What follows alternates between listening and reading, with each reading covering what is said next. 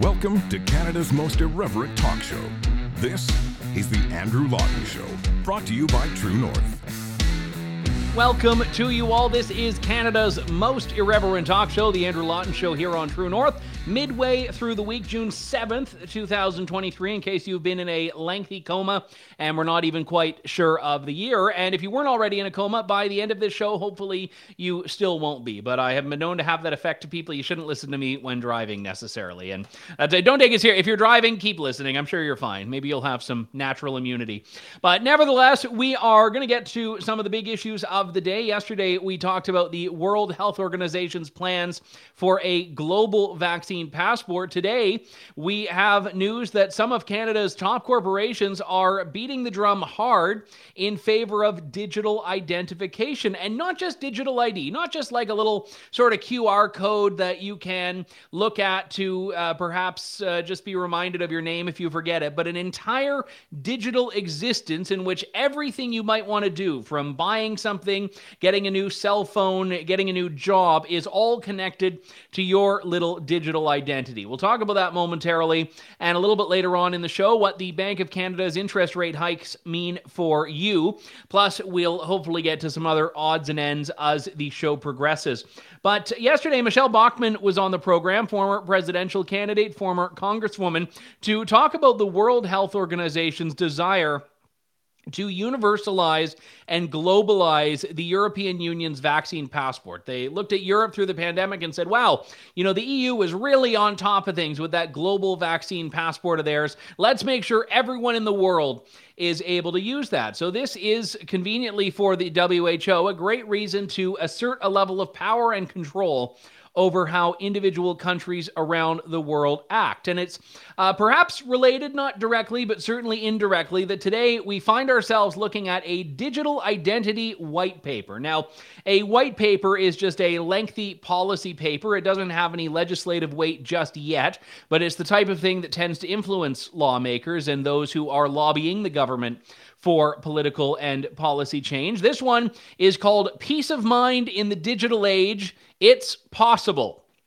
With an exclamation mark and a really happy looking woman holding an iPad on the front cover. Now, who is behind this digital identity white paper? Well, you scroll down below the forward and you see that there are a few Canadian companies that are involved in this. There's the Digital Identity Laboratory, Videotron, which is a Quebec media company, TELUS, which I used to be a loyal customer of until they screwed me over on my cell phone bill one too many times, and now I get screwed over by Rogers. Uh, KPMG, the big audit firm, Desjardins, the credit union, and Beneva, which I've never heard of, but I'm guessing is an insurance company just by the name. I'm, now, I've, now I've got to make sure if I'm right. Yes, insurance company. So that's good branding on their part, I guess, that you can tell what they are just by the name alone. But all of these companies are part of this digital identity white paper, which, among other things, says digital ID is, quote, a necessary evolution for society, unquote. Now, there are some people like me who say, yeah, digital ID is inevitable, it's coming, and I say that to warn you so that we know to fight against it. These folks are welcoming it with open arms, and they want us to all be very happy and satisfied and content in our little digital realms, which conveniently enough rely on other people to both control and monitor every decision we make, every step I take, they'll be watching you. Is that a sing, Sting song? In any case, what we see in this white paper, if you scroll through, and I'm not going to make you do the whole 27 pages with me here, but there are a few points where they talk about how this works, and they do it all in a way that seems very eager and very excited and very happy uh, to welcome this in. Uh, for example, a page called How is Digital Identity a Step Forward? They say it strengthens privacy protection. They say governments are cracking down with harsher penalties for mismanaging personal information. So they think that the solution to this is to require more of our personal information to be there so that government can really crack down on people who abuse it. Do you know what a good way to prevent your personal misinformation from being abused and misused is? To not put it in any sort of online repository if you can help it. They say that digital ID builds digital trust. Ooh, that sounds nice. How are they going to do that? Well, the idea of trust is pretty central to what digital ID is. And uh, they even have a nifty little graphic on page seven, figure one, in which they talk about the trust triangle. Now, I hadn't heard of this concept, but in the physical world, your ID card is the subject of this trust. It means that you take your ID card and you go to, I don't know, the liquor store and they verify it because they trust that, oh, an Ontario driver's license has been issued by a legitimate body, being the government. So they say right there, the verifier trusts the issuer, and that's how it works. So uh, the government gives you an ID card, you show it to someone that you might need to have your uh, credentials checked on, and if they trust each other, you are golden. Now, I used to work, believe it or not, through university at the LCBO. Uh, I yes, I reject vehemently the LCBO's existence as a crown corporation, but you know what? When you're a kid getting uh, $25 an hour as a cashier, it's a pretty good deal, I must admit. But I saw my share of fake IDs. I was pretty good at spotting them. One time I, I got lucky in that someone came and gave me the ID of her older sister, who I happen to know, uh, which was just really bad luck for her that day. But nevertheless, you trust the ID identify identification issuer, so you trust the person who shows you the ID. Now we look at the individual's uh, experience in the digital world. How are you going to, as the LCBO, trust the digital ID that some teen that wants to buy their Smirnoff is going to give you? Well, there's a little step they've had to insert in the middle there a verifiable data registry. Now, by that, they mean a place that the LCBO can go, or Air Canada can go, or your bank can go to verify that your document, your little QR code, is legitimate. And we had this in the vaccine passport era where you could, as a store, scan a vaccine passport and it would bring you to a government page in some provinces that said if it was legitimate or not. And they kept saying, ooh, ooh, ooh this is entirely secure. They don't have access to your personal information. And then we found out that someone working in an Alberta MLA's office was actually hacking uh, effectively the database and looking up vaccine records.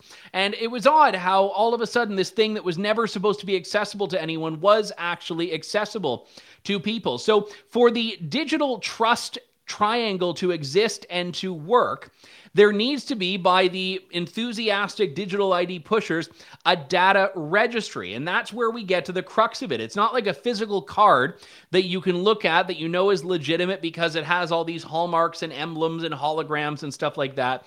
Instead, there has to be a registry, there has to be a database. Now, some of you may say, so what's the big deal? Your driver's license may be a physical card, but it's connected to some digital record. The issue is accessibility of that and the connectedness of that, and who has control of that. And anyone living in Canada doesn't have to be all that surprised to learn that there are grave concerns when your digital identity is at stake. Because we've seen with digital finances what happens when all of a sudden the government decides to freeze the bank accounts of political protesters, of political dissidents, and all of a sudden the only way you could get around is if you had cash because your bank accounts were frozen. If you were Tom Marazzo or Benjamin Dichter or Tamara Lich or Chris Barber or any number of of other people who were involved in the convoy protesters. Now, digital currency is a different discussion, but very much a related one because the whole point of it is that your identity and some core hallmarks of your identity, your life, your existence, are digitized, which means they can be controlled. And some people who talk about digital ID, and it's alluded to in this white paper here, will say, you know, we, we can do this in a way that's a bit more like the blockchain, where only you have physical possession of this little digital ID card. You're the only one that can do it. And, you know, you put it on your phone. But once you install something on your phone, it is very easy to get lulled into this false sense of security about it when in actuality it is not secure. And I don't just mean if someone steals your phone, but if there is this centralized registry that has to be available to some people, that has to be accessible to some people. So we talk about this in the context of what it means to have your ID centralized and digitized in this way. And what it means is that you no longer have control of it. You are no longer a physical being with a physical existence that has physical attributes in the sense of your ID cards, your credit cards, your bank cards. Everything becomes in the cloud, as we say. And, and that means that you no longer have the ownership over it in the pure way. So, at the very least, it's creepy. At the very worst, it gives governments the profound opportunity to take significant steps to curb your independence. And even if they do it unintentionally, remember, was it uh, two years ago, a year and a half ago, when there was that giant Rogers outage? Actually, it was last July. I remember because I was in uh, the middle of nowhere in Northern Ireland and I was using the GPS on my phone to get around. And when the Rogers outage in Canada happened, it affected my roaming plan because I was a Rogers customer and whichever network I was on in Northern Ireland was, you know, pinging back to my home network and they said, "Oh, apparently you don't have a phone plan or whatever the technical existence was." And I was a bit stranded. Now, thankfully Northern Ireland is like the size of, you know, a large shopping mall, so it was easy enough to get around, but the point of that is that we all saw when Interac terminals were down, when we could not engage in commerce, and all you had left was cash, that when someone can control things in a digital space, it means you can't and you aren't. Let's talk about this a little bit broader in the scope of it and what it means for privacy rights, what it means in the eyes of the law.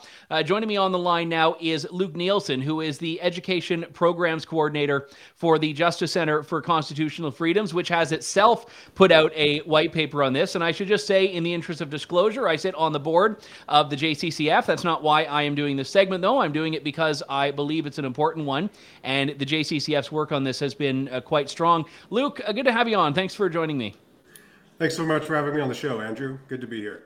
So uh, let's just uh, situate this in a legal context for a moment because people oftentimes assume there is a right to privacy. And I think we have certain pieces of legislation in Canada that, that do try to protect privacy. But, but it's not as simple as saying that anything that is an, an intrusion of our privacy will run afoul of the law, especially when it's government that's deciding to be the intruder. Yeah, exactly. I mean, we do have privacy laws in Canada. For instance, we have the Privacy Act, which is the highest law in Canada governing um, privacy. Um, but of course, technologies develop rapidly, and sometimes policies and laws, and are even even our thinking about um, privacy doesn't keep pace with emerging technologies like artificial intelligence or biometrics or facial recognition technologies, or of course, digital ID. So as technology develops and improves, uh, so too does our thinking about privacy need to develop and improve. So, where has the JCCF approached this issue from? What's been your experience, and, and why did you wade into this first off? Yeah, that's a great question. Uh, for the last few years, governments all across the world have been persuading their citizens to adopt digital ID uh, on their smartphones, in their wallets, um, on their laptops. And um, you know, according to Juniper Research, there are I think 3.8 or 4.8 billion users of digital ID across the world today. More than 70 countries across the globe have digital ID programs, and so um, it's a significant emerging technology. And we believe that it could impact the enjoyment of rights and freedoms in Canada. So while governments are persuading their citizens to um, adopt what they're describing as mere counterparts to traditional ID, like passports and driver's license. Um, we think that a lot of these policies are actually asking Canadians to surrender a lot of data that is unnecessary for identification. Um, data about your behaviors and your interests and your beliefs and your financial transactions. Um, we think that government should not be in the business of uh, peering into the intimate identities of Canadians. Um, and so we think that you know this is a significant policy debate. This is a significant um, legal challenge ahead of us. We need policies and laws that protect citizens against governments that want to know too much about you. Yeah, and the one thing that, that is the most insidious about this is that digital ID, digital identity, biometrics, all of these things don't come about because government one day flips a switch and says your paper driver's li- or your plastic driver's license is no longer. You have to be digital. They they sort of hoodwink you in with offers of things where your life will be uh, ostensibly more convenient. And I'll, I'll, give one example of this. I, I, I'm looking at my Air Canada app right now, and they have a little banner at the top of the app that says we've introduced several several enhanced enhancements to our digital identification program with our latest app release. If you already have a digital profile, please upgrade, yada, yada, yada, and create a new profile using your biometric passport or driver's license. And what Air Canada is doing here is a pilot project where instead of having to scan your boarding pass, you'll be able to go through the gate because they'll scan your face and they'll say, This is Andrew Lawton. And uh, the machine might break when it scans my face, but that's a secondary point. And then the gate's open and I walk in because they're saying this is slightly more convenient than me having to show a paper boarding pass or my boarding pass app. And, and for some people who are busy, I, I see that. I see that convenience. I, I see that there. Uh, you know, one example, and people may criticize me for being a sellout on this, but I have a Nexus card because it allows me to more quickly cross the border and go through airport security. Well, Netflix, uh, not Netflix, uh, Nexus has my fingerprints because that was a, a condition of the program, and I traded that little part of me for something that I got in return. But when you have corporations and government both doing this, we end up uh, really getting sucked into something that is, yes, technically voluntary, but is becoming fairly all consuming. Yeah, absolutely. You know, Andrew, convenience and security and safety will always be the bait on the hook. Um, governments are talking about, hey, it's so costly to conduct transactions with physical documents. So let's digitize the economy. Let's digitize interactions with government. We're going to save millions and billions of dollars each year. Um, we're going to get people to their destinations faster. Um, we're going to lower the, the probability of fraud occurring. These are all true statements. I mean, this technology will accomplish all of those things. The question is, what do Canadians have to exchange for that? Uh, many Canadians aren't aware that governments are using laws and policies to equip them to capture data that they probably shouldn't have. Um, and most Canadians aren't aware of the costs of this, right? There's a cost to surrendering otherwise private information about yourself.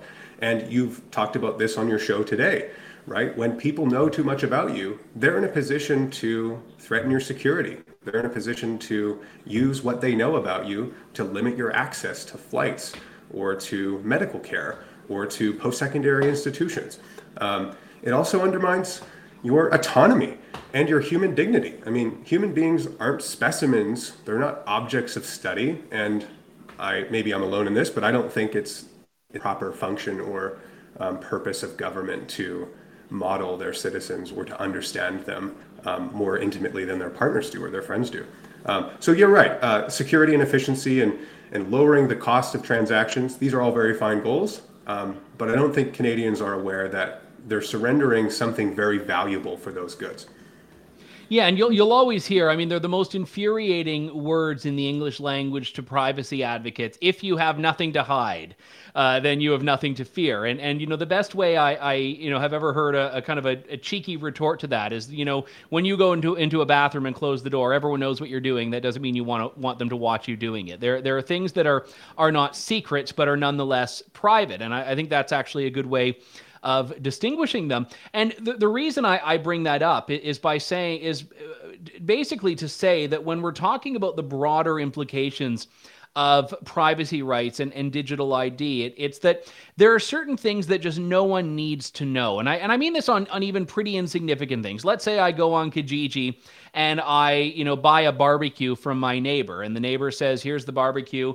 And I say, "Here's $50. Give me the barbecue." And I give them that cash. There's no record, there's no receipt. You know, yes, should he technically be reporting that as income? Probably in the legal sense, but but the whole point is is that no one needs to know that happened except us. Whereas when you force digital currency as an example or you force electronic record keeping, all of a sudden there is a record on that. And if CRA wants to go after the guy for not declaring that that $50, they can. And if CRA wants to come after me for not disclosing that I have this asset in the crappy old barbecue, they can. And all of a sudden, it becomes a tool of compliance, not a tool of convenience.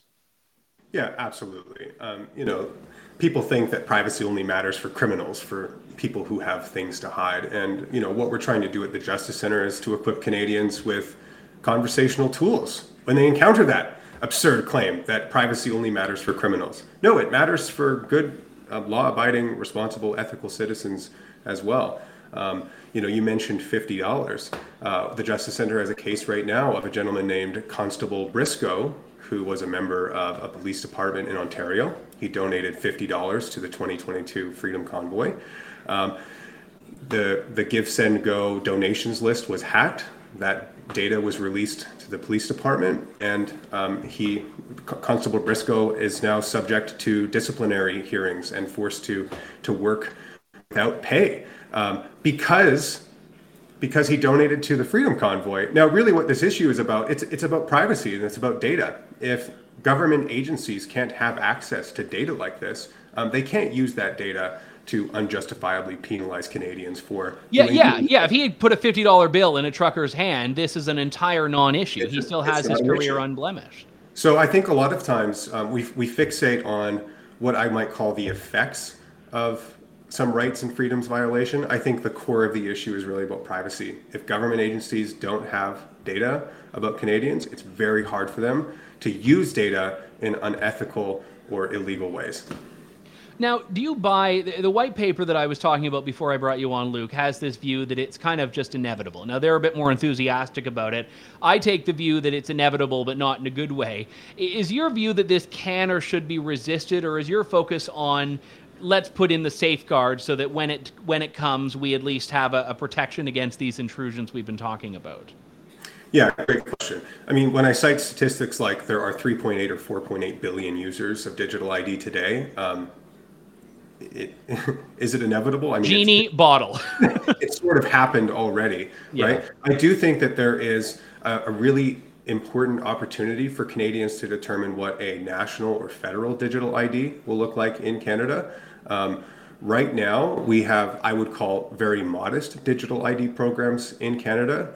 Um, unless my understanding of the technology is wrong, I don't think they allow governments to capture um, what should be private data about Canadians. But that's not what the future will look like. Um, agencies like uh, the Pan Canadian Trust Framework of the Digital Identification and Authentication Council of Canada uh, are proposing, I think, very nefarious digital ID programs. Canada has um, entertained uh, a partnership with the World Economic Forum to deliver a known traveler digital identity mm-hmm. program in Canada. And so um, these programs are more privacy violating in our public policy analysis. Uh, they do try to capture unnecessary data about Canadians.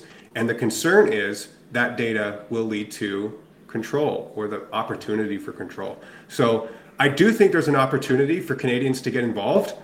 I think um, the time is running short though. I mean, Canadians need to become informed about this and need to start reaching out to their elected representatives very quickly. Otherwise, um, the public policy debate will pass them by. Yeah, very well said. Luke Neilson, Education Programs Director or Coordinator for the Justice Center for Constitutional Freedoms. Luke, thanks very much. Thanks for having me, Andrew. Nice to be here. Thank you. And and again, you know, a lot of it when I talk about this, you're talking about theoretical risks. You know, government could do this, could do this, but theoretical risks are very important. It's not it's theoretical and hypothetical are different because, you know, things are hypothetical until they happen, which is I guess the meaning of the word hypothetical, but things do happen. And and I know that sounds kind of, you know, circular in, in nature, but uh, the trucker convoy bank account freezes are a fantastic example of this. If you had told people a month beforehand, three months beforehand, they would have said, yeah, yeah, yeah, whatever. I mean, maybe the government could do this, but they're not going to. And then government did. And, and while I do not accept that that should have happened, and I'm not glad it happened, I do find it to be a useful illustration and and if we are going to talk about these issues I, again I, I i don't want to say that i'm happy it happened because i'm not but I'm saying that it is helpful to have that as an example of what happens when government goes to extremes that people would generally say, oh, they're never going to do that. Well, they have, they did, and they will. Uh, let's talk a little bit about another financial issue. And I should say, we're going to have on the show next week Ann Cavoukian, who is one of the most uh, tremendously important and brilliant uh, privacy advocates in Canada. We were trying to get her on today, and uh, scheduling didn't work out, but we will have her on next week. And we'll talk about digital ID and uh, central bank digital currencies and all these related issues in a broader context. But uh, today we did have a Bank of Canada interest rate hike. Yay! Except not so much. Uh, went up uh, to 4.75%, the first hike since January. Uh, joining me is the federal director for the Canadian Taxpayers Federation, Franco Terrazzano. Uh, Franco, not surprising, but at the same time, also not something that will come without costs and consequences. Well, you're absolutely right. And look, Canadians are going to be paying higher interest rates because the government spent and printed money like crazy. Let me break down the process. The government has been running never ending deficits. The government printed more than $300 billion out of thin air during the pandemic. That led to higher inflation. And with higher inflation brings higher interest charges. So make no mistake about this, folks. This is directly in relation uh, in relation to the crazy out of control spending and printing that the government did over the last couple years while we had revolving government lockdowns. That led to inflation, and now Canadians are going to be paying higher interest rates, higher higher mortgage payments because of it. Uh, let me just give you the government response to your line because every time they get criticized for this, rightfully so, by people like you and I, they always say, well, the Bank of Canada is independent. And, and they try to basically pretend that fiscal policy and monetary policy are just like, you know, apples and automobiles, like that they have no relation whatsoever. I mean, Justin Trudeau's famous line in that last election is that, you know, he doesn't think about monetary policy, which I probably agree with him on that he doesn't uh, think about it. But but but they, they say that the Bank of Canada kind of does its own thing and market forces, monetary forces are, are not uh, responsive to what the government is doing. How do you counter that? Well, okay, two ways. Number one, the amount of money that the, that the Bank of Canada just happened to print during the pandemic when the government was running these huge uh, deficits into the hundreds of billions uh, was way bigger than the amount of, of, of printing that the Bank of Canada did in other years. I mean, the growth in the Bank of Canada's balance sheet significantly larger than what we saw during recessions of the past, including the 0809 recession. I mean, what we saw in terms of the printing press from the Bank of Canada over the pandemic years was similar to the entire years of, of, of, of the last World War when the Bank of Canada uh, came into place essentially around that. Okay, but the second point of this is that the Bank of Canada deserves some blame here as well. They printed more than $300 billion out of thin air. And the more dollars that the Bank of Canada prints, the less that your dollars buy. That's called the inflation tax. And what did the Bank of Canada think was going to happen when you print all this type of money, launch $300 billion into an economy that was essentially locked down for two years? But here's what the big problem is for Canadians you have the Bank of Canada officials saying that, don't worry, folks, inflation's going to stay low, interest rates are going to stay low. So, how many Canadians then went out and got a home, a variable uh, rate mortgage, because the Bank of Canada was telling them that interest, interest rates would remain low? right? So where is the accountability now on the Bank of Canada? Where is the accountability now uh, for these federal politicians like our finance minister, Chrystia Freeland, and Prime Minister Justin Trudeau? Yeah, I think that's a very important point. And, and I mean, I know that Justin Trudeau liked to rag on Pierre Poilievre for saying he would fire the Bank of Canada governor. But I think at a certain point, the question that a lot of Canadians would ask Justin Trudeau is, why aren't you? I, I mean, why would you say you have confidence in this? It's one thing to say that, you know, he's the one making the decisions and, and not you. It's another thing to say that you tacitly or explicitly approve of those decisions. Yeah, well, there is an issue with Mr. Poilievre's proposal to fire the Bank of Canada governor. Uh, there's many other bureaucrats in Ottawa that should also be getting pink slips. So that's that's the main problem with Poilievre's promise to fire the Bank of Canada governor. But here's the thing, right? you think uh, the layoffs have... are not expansive enough? Yeah, that's exactly right. Um, I mean, look, eh, the Bank of Canada failed. It has one. It has one overarching objective, and that's to keep inflation low and around 2%. Well, if you've been to a grocery store, if you've been to a gas pump in the last two or three years, you know that the Bank of Canada failed to do its only job. Now, not only do Canadians know that, the Bank of Canada itself knows that it failed. You had the deputy governor of the Bank of Canada acknowledge that the central bank should be held accountable.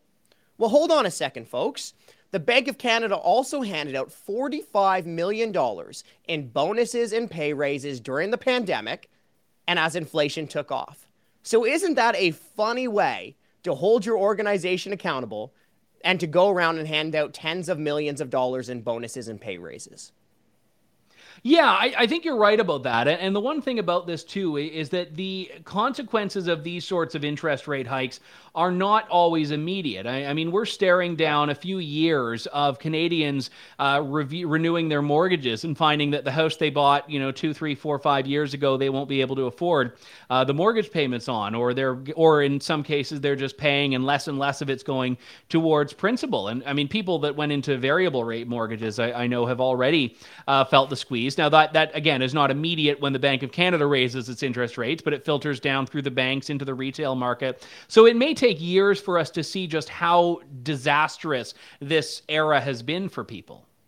Totally right. I mean, look, people right now who are on these variable rate mortgages, I know they're worried. I get texts from my friends as well asking me, hey, what do you think is going to happen? When is the Bank of Canada going to stop uh, these interest rate hikes? Uh, so not only are people worried about losing their homes or worried about the massive amount of cuts that they have to make in other areas of their budget just to afford their mortgage payments, right? That's a real concern.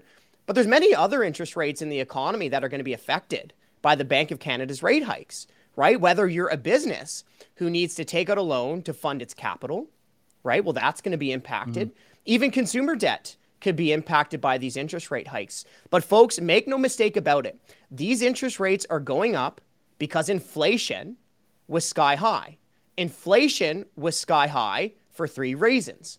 Number one was the massive spending and never ending deficits from the government, from politicians like the finance minister, Chrystia Freeland, from Prime Minister Justin Trudeau. Number two was because of the Bank of Canada having, having its printing press on overdrive, not realizing that uh, what this is going to be the only time in world history that more dollars doesn't lead to inflation. Of course, it was going to happen. It, it always happens that way. And number three is the inflationary tax hikes. And I'm specifically talking about the carbon tax. There's a second carbon tax coming in right around the corner on July 1. Happy Canada Day, folks. Those carbon taxes, their design is to be inflationary. The whole objective of the carbon tax is to increase the price of gasoline, is to increase the cost for you to keep your your your home warm during the winter months, right? So I think Trudeau and Freeland pat themselves on the back every time they pass a Shell gas station and see those high prices.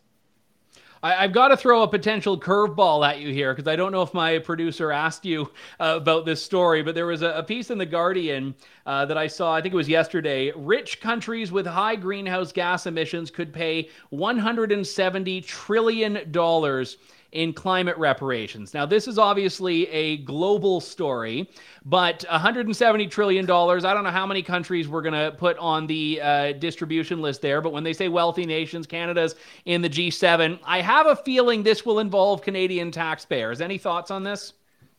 Oh, I mean, come on. Like $170 trillion. Well, here's the thing, right? What Canada should be doing. Here's what Canada should be doing to help these countries that uh, may have lower living standards to help reduce global emissions. We can do it with one thing making sure that we remove the barriers to actually develop the type of resources here in Canada, whether that's our oil, whether that's our gas, and to make sure that we can actually sell our energy around the world, right? Rather than putting in these policies in place that drive up the cost of essentially everything, like the carbon tax, rather than putting these policies in place that make it nearly impossible for job creators to develop the resources and to sell them abroad. And rather than putting in these types of policies that you just uh, talked about, which will take massive amount of money from taxpayers, rather than doing all of that, let's produce the cleaner resources here in Canada and let's sell them all around the world, reducing energy prices. That's what we should be doing.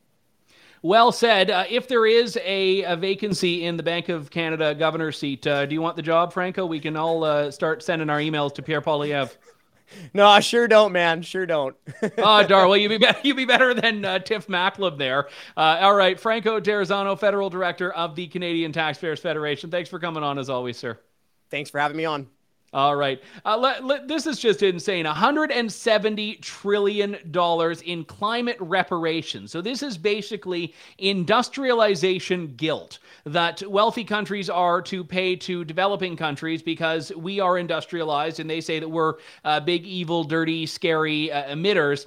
And you get all of us all the time at these climate summits that uh, people like the, I don't know, the prime minister of Tuvalu and Tonga and uh, Togo's in Africa, not the South Pacific uh, the Maldives, they're in the Indian Ocean, lovely place. My wife keeps uh, wanting me to bring her there.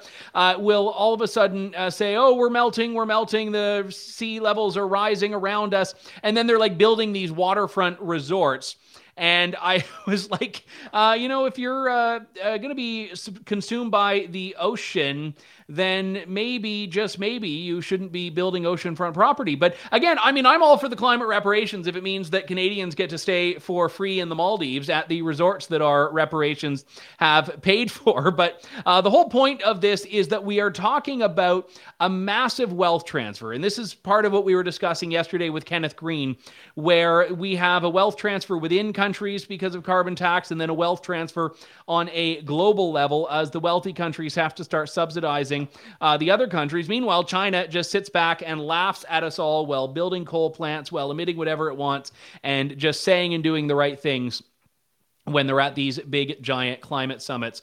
I uh, wanted to do a bit of an update on our pride discussion from a few days back on the show. And I talked about the woke virtue signaling that we see from corporations.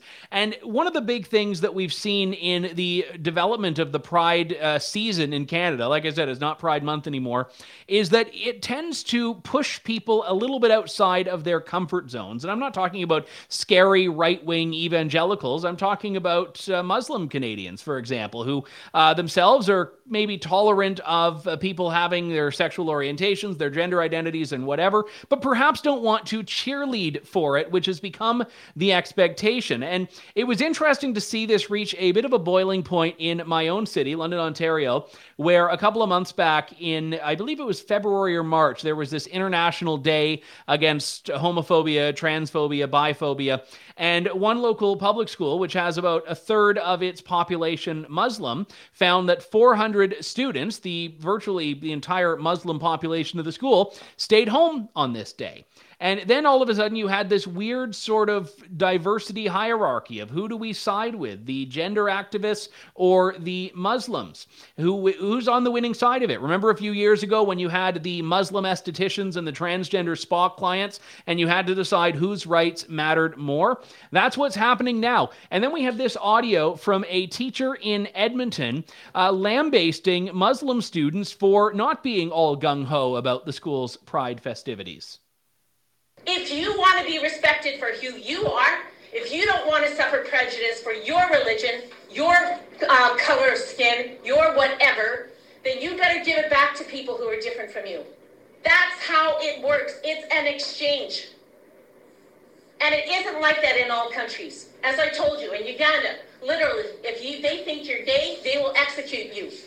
If you believe that kind of thing, then you don't belong here because that is not what Canada believes. We believe in freedom. We believe that people can marry whomever they want. That is in the law. And if you don't think that should be the law, you can't be Canadian. You don't belong here. And I mean it. I really mean it. And it's not a joke, Mansour.